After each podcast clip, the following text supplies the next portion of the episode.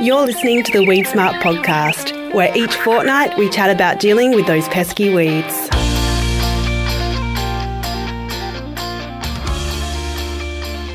Today on the podcast, we're going to be learning how to use S-metolachlor effectively and within the guidelines. Area Sales Manager from Syngenta Crop Protection for the Northern Commercial Unit, Tim Fraser, will join us to tell us about this. And we'll also be hearing from Department of Primary Industries and Regional Development grain researcher Martin Harries about a six-year focus paddock he has led.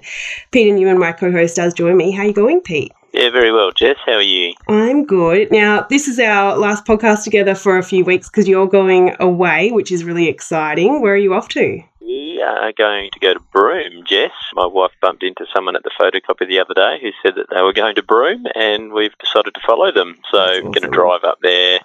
Yeah, trying to get my head around all the kilometres, but yeah, be good going up to the warmer climes and seeing a bit of that countryside. Yeah, for those who are not familiar with WA, just give a bit of perspective of how far Broome is away from Yeah, Broome is about well, it's about two thousand k drive north of Geraldton, so even further if you live in Perth. It's a little jutty out bit on the near the top of uh, Western Australia. There's a Cape Leveque is the point, and Broome is sort of at the base of Cape Leveque. So, yeah, we'll try and pop up to Cape Leveque as well and have a look around. Should be good. Very cool. That's on my list to go to Broome. I haven't been there yet either, but I'd like to go. So I hope you have a yep. great time and I'll, I'll steal all your tips when you're back. Yeah, I think it's the new Bali at the moment. A lot of people used to go to Broome when before Bali was a big thing, and now they can't go to Bali, I think people start going back up there. Yeah. And what about you, Jess? Uh, any exciting plans? I'm not going as far away as you, Pete. I'm just going to the southwest, Pemberton and Busselton area in the southwest of Western Australia. But I'm really looking forward to getting out of the city and uh, yeah, getting a bit in touch with nature, doing some hikes, and, and seeing my friend who lives down in Busselton. So that'll be nice. Fantastic. Now, we've got a pretty exciting podcast today. We are going to be kicking off with an interview from Martin Harries. Now, the survey work Martin Harries did, he collected data from 184 paddocks spanning 14 million hectares of cropping land in Western Australia. And that was all made possible with DPIRD and GRDC investment and the collaboration of 13 farming groups. Now, Pete, you recently did an AHRI Insight on this work as well, and you were quite excited about the results. Can you just give us a little bit of an overview on your take of the findings? Yeah, it's pretty amazing effort. Uh, the backstory is I have a focus paddock project and I just measured ryegrass and that was it.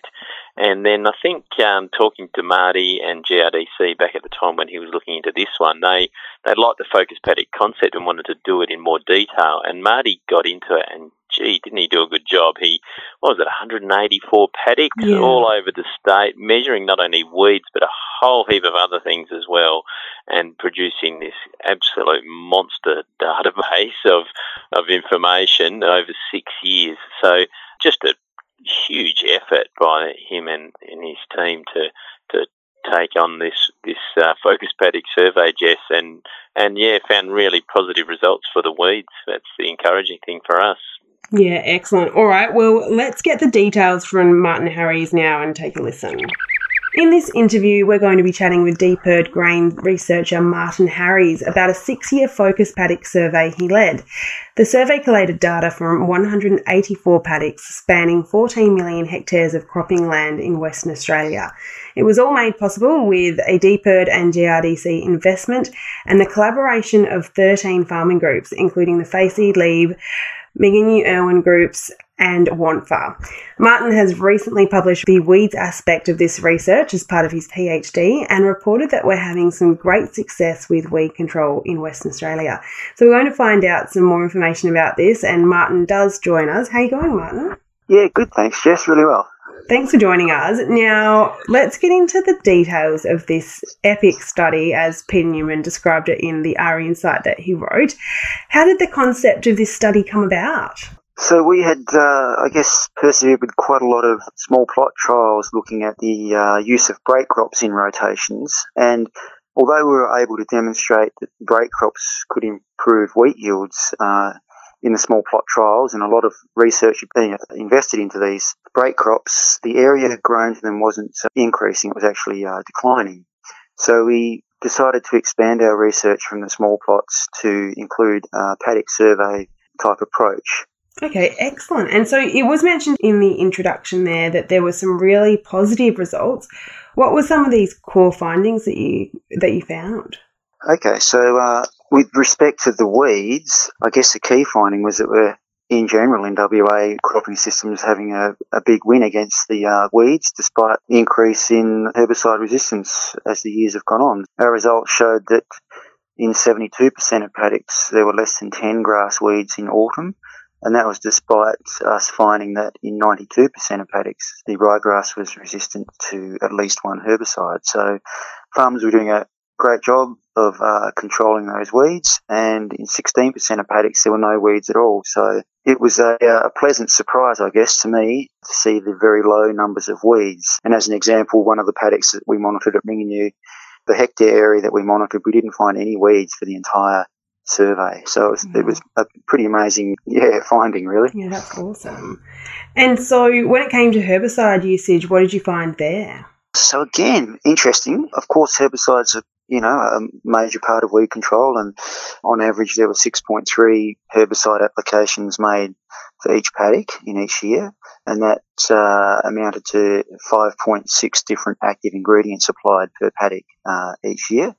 So yeah, it was a, a reasonable range of herbicides being used with 45 different active ingredients recorded across the, the study and a wide range of mixes, so 369 different tank mixes. So just a few. I guess, yes, lots. Yeah, so pretty encouraging from the, I guess, herbicide resistance perspective that people were using a, a reasonably diverse range of herbicides. So, you know, a, a great way to slow herbicide resistance.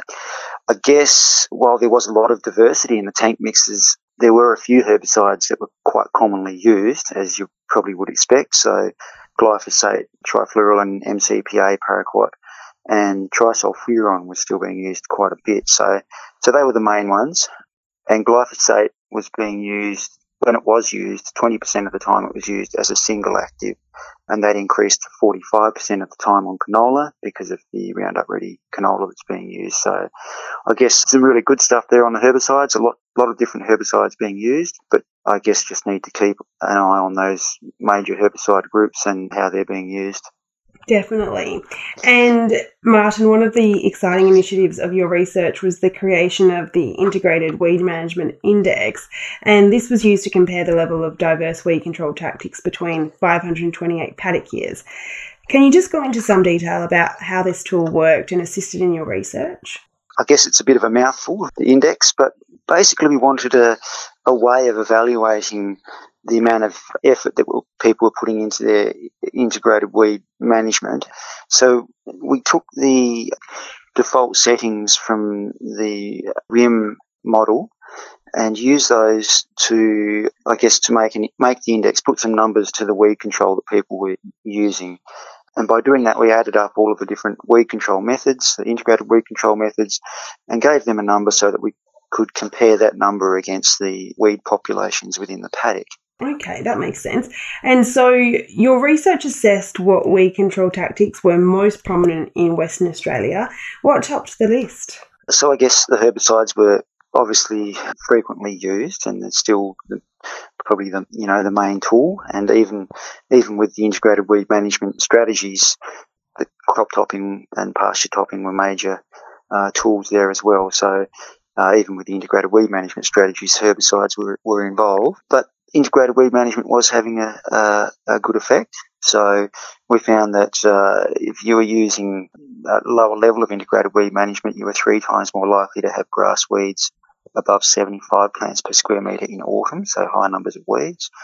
Whereas on the opposite side, if you were using a, a high level of integrated weed management, you generally had low weed numbers. It was also possible, there were results in there that also showed that with a low level of integrated weed management, we had low weed numbers, and that could have been because I guess of good herbicide control. I guess, and or because the uh, seed bank may have been very low from earlier sort of efforts with integrated weed management. So uh, I guess the herbicides and the integrated weed management combined together to make a pretty strong combination. Yeah, definitely. And so we've covered a lot of ground going over some of the highlights of this research.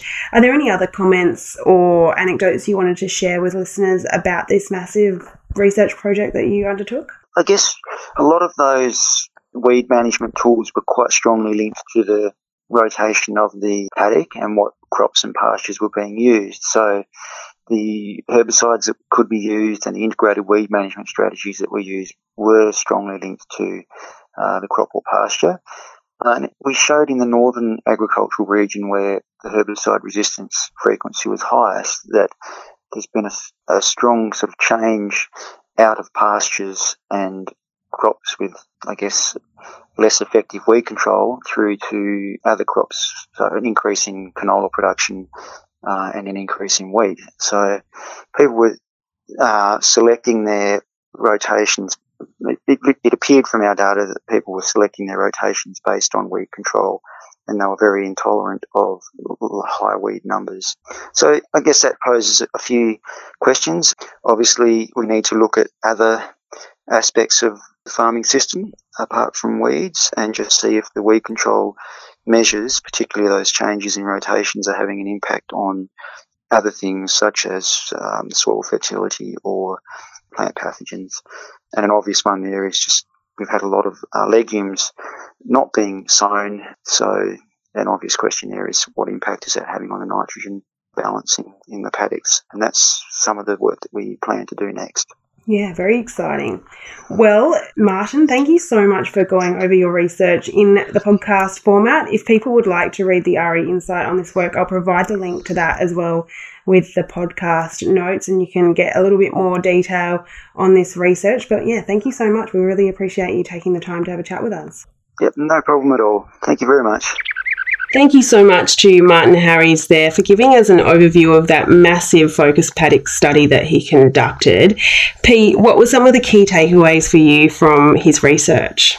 Yeah, a couple of things, Jess. I mean, there's so much you could talk about. I really enjoyed hearing that there's 6.3 herbicide applications per paddock per year on average, which is really good for that mix and rotate herbicide message that we talk about a lot. Yeah. Um, shows that it's being used.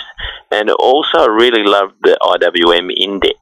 So they created an index, as he said, the more sort of diverse weed management you use, the higher index rating you got. And it showed a really good correlation with how people are going with weed numbers. So people that had a high index always had low weed numbers. So I really, yeah, I really loved their approach there, Marty's approach there to, to develop that index and then correlate that with real live data about how those farmers are going with their weeds and really just obviously confirming that we're on the right track with all this advice that we talk about with the big six, Jess, but also that the, the farmers that are doing it are having a win. Yeah, that's awesome and great to hear. Really good positive results. And I'll put the AHRI Insight link in the show notes and you can access the WeedSmart Big Six from our WeedSmart homepage. So if you haven't checked out the Big Six, make sure you check it out because it does have all those herbicide and non herbicide tactics that you can implement on your farm. But Pete, changing gears, we'll move on to our next interview for the podcast today. We're going to be chatting with Tim Fraser about S-metolachlor. Our Northern Extension agronomist Paul McIntosh raised this topic as an important one to cover. What's your take on why it's important for growers to get their head around how to utilise S-metolachlor? Yeah, Jess, uh, look, I don't know a huge amount about that northern cropping system, but my understanding is is the farmers don't really like using pre-em herbicides up there because things can change quickly with a rainfall event, and they don't like to get locked into a rotation. And so, pre-emergent herbicides aren't really commonly used, but they are enormously powerful tools. And as they get resistance to a lot of their knockdown and post-em herbicides, they really are going to need to learn to use the pre-ems. And it seems, my understanding is that S-metolachlor is one herbicide which really fits the system well, does a good job on a range of their grasses, and also is tolerated by quite a few of their crops. So they can use it safely, knowing that if they do change rotation plans because uh, of a rainfall event or something, that they can switch to another crop. So that's my understanding. I hope I've got that right. That S-metolachlor is quite an adaptable product for those farmers, uh, kills their weeds and, and suits a lot of their crops. Okay, that makes sense. All right, well, let's hear from Tim and get the rundown on how to use this herbicide within the guidelines. Let's take a listen. Today we're chatting with Area Sales Manager at Syngenta Crop Protection for the Northern Commercial Unit, Tim Fraser, about S-metolachlor and how to use it effectively and within the guidelines. Tim does join us. Before we get into the interview, how are you? I'm going well, thanks, Jess. Nothing a bit of rain wouldn't fix. That's good to hear. And before we get into the questions about metolachlor, could you tell us a little bit about your role and where you're based? Yeah, sure. So, as you mentioned, I'm an area sales manager within Syngenta for the Northern Commercial Unit. Northern Commercial Unit goes from basically from Dubbo uh, up and includes the Northern Territory as well. I'm based in Chinchilla, in southern Queensland, just two hours west of Toowoomba, for those listeners that need to get their bearings geography wise. So it's my role within Syngenta. I've got a, a, team of seven TSMs within our territory sales managers within that group that look after the individual regions. And then also the pleasure of farming as well. I'm part of a family farming operation, both cropping and grazing, based around Chinchilla and up at Wandoan, where I originally grew up. Awesome. Now, Tim, we're going to go into a bit of a deep dive on S-metolachlor today. But before we do that, can you just maybe explain why this is an important one to get your head around? Yeah, sure. So, S-metolachlor, active ingredient, I guess, is getting a lot more use around some of these hard to kill weeds, particularly feathertop Rhodes grass, with some new registrations that we'll get into later. It's a pre-em herbicide um, or pre-emergent herbicide, and pre-emergence inherently can be tricky because you can't actually see what they're doing for you um, once you apply them. All their work is done under the soil, and particularly with dual golds or S-metolachlor's activity before the weed emerges. So, yeah, really, I guess, new use patterns to understand and, and to get a head around where we're not actually seeing the actual chemistry doing the work on top of the dirt. And so, where does it fit exactly into the range of herbicides that are available? Sure. So, it's a Group K herbicide. And as I mentioned, it's a pre-em herbicide for resistance management. There aren't a lot of Group K herbicides that we use in our systems, but it still needs to be kept in mind with regards to resistance management, particularly with our grasses. Uh, they seem to be the ones that we end up, I guess, building resistance to very, very quickly. They're prevalent. They're prevalent seeders. And S-metolachlor is another tool in the toolbox that we can start to use to combat those weeds. So, how does this active actually work? Okay, so as I mentioned, it's a pre-em, so it, it needs to work in the soil. So you spray it on onto a fallow or, or post-plant pre-emergent. There's a few use patterns that we can use it in, but basically it needs incorporation into the soil. Top two to three centimetres is ideal. That incorporation needs to happen within 10 days of, of application, either mechanical incorporation or rainfall. It's a reasonably soluble product in terms of its inherent traits, so it doesn't need a lot of rainfall to get into that band and do its work there. So that's where it does its best work. And as I mentioned before, it's a it's a grass dominant herbicide, so it's really really good on on grasses. Part of the reason for that is how it gets into the grass is actually through the coleoptile as the grass shoots, so it has no effect on emerged grasses or any uptake through the leaf. But as that coleoptile or as that grass emerges or germinates, if you've got that band of dual gold in solution in the soils, a couple of centimetres underneath, you'll get a really, really good result with dual gold. There is a little bit of root uptake, so we do have some broadleaf weeds on the dual gold label, but predominantly it's through the coleoptile uptake for grass weed control. Okay, makes sense. And there have been some changes to the registration of dual gold. What's changed there? Yeah, so we've had some uh, work done on, on use patterns. Some of it was driven by the market in terms of, I mentioned feathertop Rhodes grass earlier. It's a prevalent weed. It's becoming a big issue in our zero till farming systems. So we've got a, a fallow registration now. So a fallow registration where you can use dual gold up to two litres maximum in that fallow season, if you like. Primarily for that purpose, we're seeing feather top germinate even under really cool conditions. Unfortunately, feathertop doesn't need a lot of moisture to germinate. We're seeing germinations in July, and the traditional use pattern for S-metolachlor or dual gold was much later as we get into the cropping season. So we've got another tool there in our fallows. We've also got our traditional use pattern, which is post plant, pre emergent. And I say post plant, if you think about putting a, a, sheet of paper over your soil, that's basically your, your protection of your S-metolachlor or dual gold. If you put it on pre plant, when you come through with your planting operation, you can disturb that band or that layer and you can get some weed escapes coming through. So generally what we see is best results post-plant, pre-emergent, so spraying it after you've planted before the crop emerges to get that really nice even band uh, in the soil. We've also then got the new addition is is a post emergent application for sorghum crops where you can put it on over the top of your sorghum and look to control weeds that haven't emerged, which is really critical to remember you don't get any foliar uptake by this product. It'll only work on weeds that haven't or grasses that, that haven't emerged.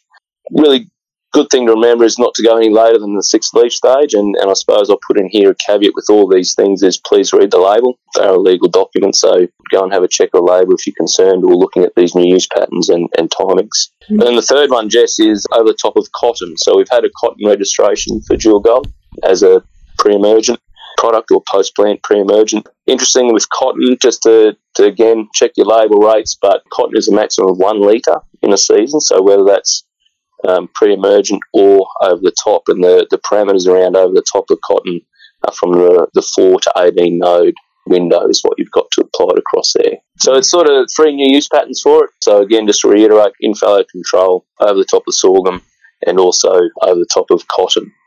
One thing I, I would really like to reiterate is with sorghum. So I mentioned this is a really good grass product, sorghum being a grass um, parentage.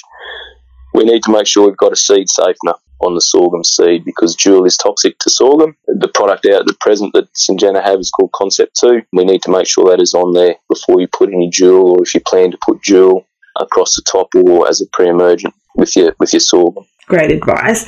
And in terms of S-metolachlor fitting into a mixed farming operation, especially when animals are grazing on crops. What advice do you have there, Tim? Yeah, so we're seeing a lot more, I guess, as beef production kicks in and, and obviously wanting to get the best feed value and, and grow high bulk crops um, for the pasture or for, for silage even or for grazing.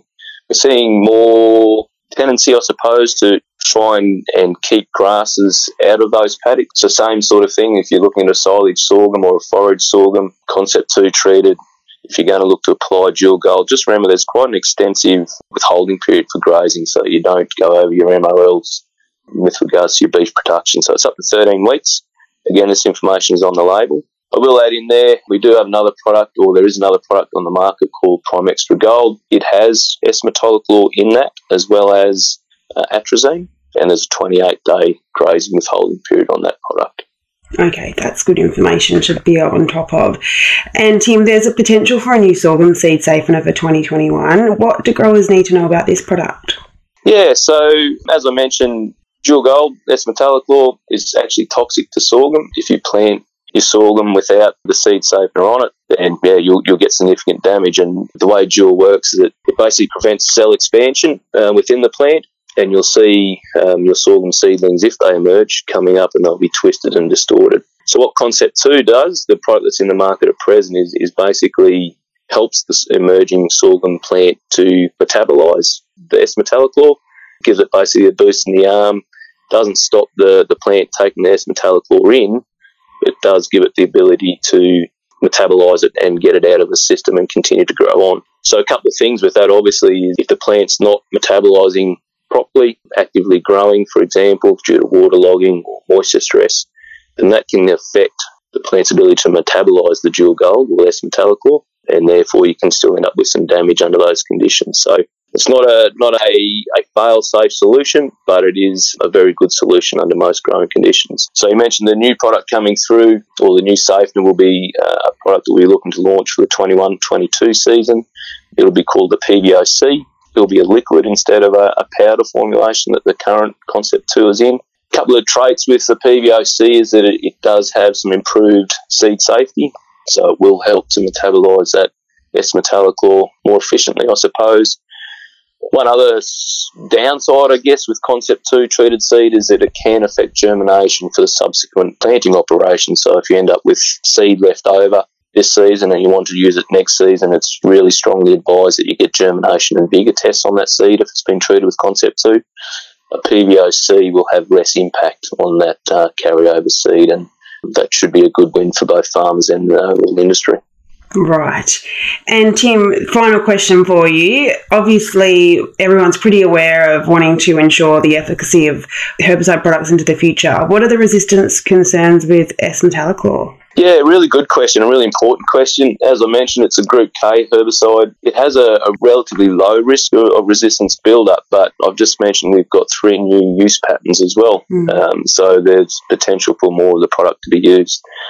So we go back to our, our, our usual principles, you know, rotation. Um, if you're on a good thing, don't stick to it. And I like to think of it about a, you know, a plan, do, review situation, build your plans. And you've got an extra tool, I guess, with regards to your fallow, particularly when we're starting to look after our grasses, as I mentioned, barnyard grass, summer grass, liver seed grass, feathertop rhodes grass. These guys can build resistance and build it quickly. So plan your rotations. Use your pre-em herbicides. S-metolachlor isn't the only one that's in our toolkit for fallow control. Rotate that around with S-metolachlor, you have a six month plant back to, to anything, any crops that aren't on the label. So it's not an extensive plant back. So it does give you some flexibility to use in your programs. Put your program in place. We all know the plans go out the window very quickly. Put your program in place or, or do what you need to do for your crop. Once the crop's in the ground or off, review what you plan to do or review what you've actually done and start to build your plans for the next year so that we're not just getting the same groups applied on that same bit of dirt year in,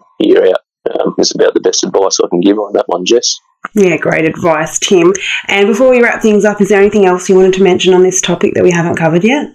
No, not really. I think we've got some new use patterns, like other chemistry coming out in the market. There's some really good pre-em herbicides coming out, not just for summer crop, but also for winter crop. And I think general principles is it's a number game with our herbicides or with our weed control. Let's keep building these toolkits or tools in our kit and, and keep using them responsibly. Definitely. Well, thank you so much for joining us on the podcast, Tim. We really appreciate you taking the time. No, it was a pleasure, Jess. Thanks for having me. Thank you so much to Tim Fraser there. And Pete, Tim really stressed when we were chatting that it was essential to ensure growers are reading the labels on all of the products they're using and to use them within the guidelines. And there's a few reasons, obviously, for that. Um, one is obviously making sure you're using the product properly and within those legal guidelines. But uh, Pete, why else is it important to really kind of look at uh, how you're using a product and, you know, ensuring that it's it's not being used by itself and you're rotating? What are some of the things that you would suggest to growers to be on top of when using S-metolachlor?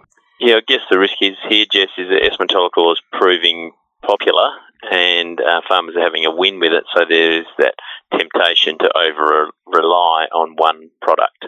And so, yeah, I guess looking for that other mixing partner, that other pre-em to mix with, or making sure that we have those double knocks in place. So where you've used a product like S-metolachlor pre, what is a, a post-emergent herbicide option that you can use, and what is some non-herbicide tools that can help it. Particularly, I mean, crop competition always helps pre-em herbicides and all herbicides, harvest weed seed control that we talk about, but whatever else we can bring in to uh, come in as a backup uh, weed control strategy following that pre-em to ensure that any resistant survivors are controlled. Yeah, certainly. And yeah, like we said earlier, make sure you check out the Weed Smart Big Six if you haven't already, or just like refresh your memory. There might be something that, you know, has popped up that you could maybe look at implementing that you didn't think was possible on your property a few years back. So check it out. But Pete, that is all of the podcast today. We've done our two interviews. Thank you to Martin Harries and Tim Fraser once again.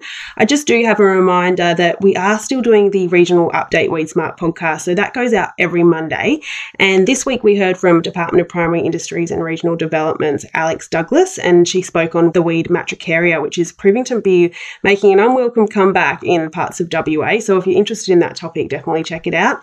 And next Monday we'll be chatting with Neil Durning. So Neil Durning, he's from Riverina Independent Agronomy, and in conjunction with FarmLink and GRDC, he's hosting a field day today discussing the state of play of glyphosate resistant ryegrass. So he will be giving us an update on and an overview next next Monday on how that day went and giving a bit of an overview on the topic of glyphosate resistant ryegrass. And another thing is the Weed Smart Whip Around, which is our blog that is also out this week. So if you're not subscribed, you can just jump on the Weed Smart website and you can subscribe to the Weed Smart Whip Around, which just lets you know all of our latest content, including articles and case studies. We've got a new case study on Andrew and Josie Bate, which is a really great one to get your head around. So yeah, make sure you're checking out the Weed Smart website and uh, also subscribing to our blog, The Weed Smart Whip Around, which comes into your email every month. I'll provide the all the links in the show notes, Pete. But thank you so much for joining me for the podcast, and I hope you have an awesome trip. Thanks, Jess, and and you too. Enjoy your hiking, and um, yeah, let's hope this rain keeps falling. Yes, definitely. Fingers crossed for that. We'll catch you in, in a couple of weeks' time for the next Weed Smart podcast. Our Southern Extension agronomist will be our guest co host, Greg Condon. He'll be joining us for that one. So make sure you're subscribed to the podcast on your app of choice so you don't miss it. Thanks, Pete. Thanks, Jess.